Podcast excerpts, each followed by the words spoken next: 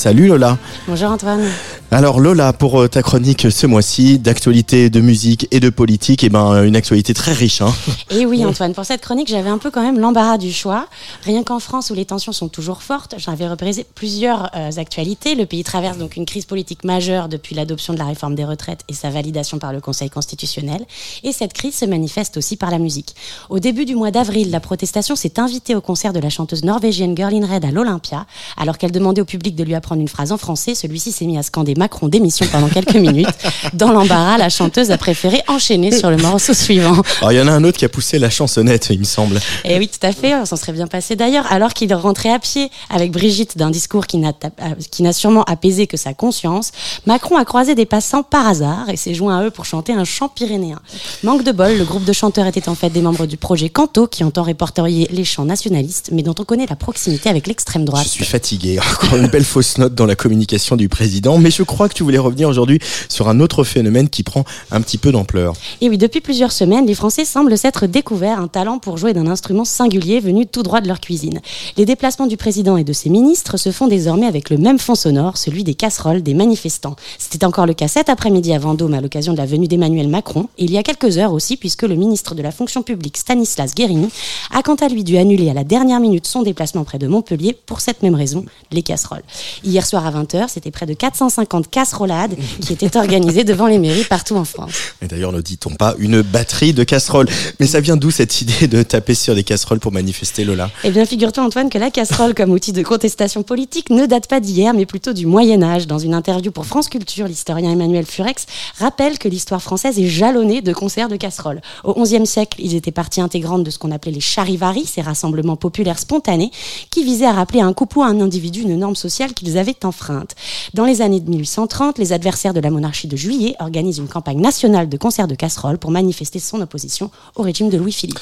La casserole, c'est une spécificité française Encore pas une du tout, Non, pas du tout. On retrouve ces concerts un peu partout dans le monde, notamment en Amérique latine et plus particulièrement au Chili dès les années 70, où les concerts de casserole appelés ca pardon, caceroleos vont se muer dans les années 80 en outil de résistance à la dictature de Pinochet.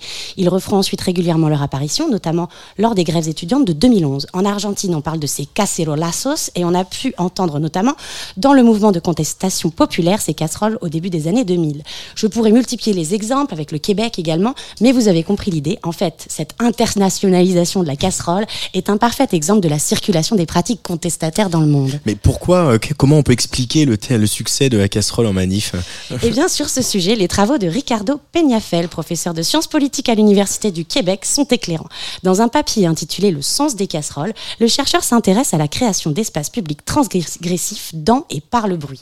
Il nous dit d'abord que la casserole ne devient que politique dans un certain contexte. S'il me prend maintenant l'idée d'aller dans la rue et de me taper sur une casserole, a priori, je passerai plus pour une folle que pour une manifestante. Les casseroles en soi sont donc dépourvues de signification politique, on est d'accord.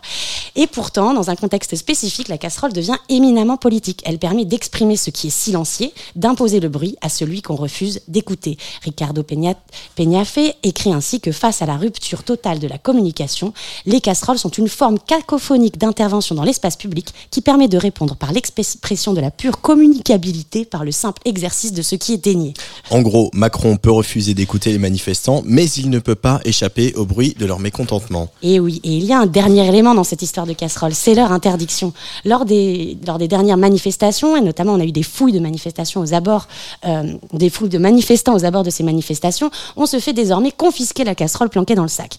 Plus encore, le 20 avril dernier, lors d'un déplacement de, Macron dans la région, le préfet de l'Hérault a pris un arrêté interdisant l'usage de dispositifs sonores portatifs. Évidemment, ce sont bien les casseroles qui étaient visées par le préfet. Alors, il y a quelque chose à dire hein, du rapport entre la casserole et le droit, ou plutôt son illégalité. Et la manière dont on désigne la casserole aussi. Oui, c'est très administratif. Hein, il n'y a qu'un préfet pour, pour, le dire comme ça.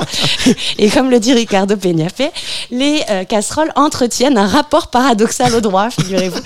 dans la mesure où les manifestants se placent sciemment en position d'illégalité en s'appuyant sur des principes fondamentaux de la démocratie et qu'à l'inverse, ceux qui représentent la légalité sont placés par les casseroles en position d'illégitimité.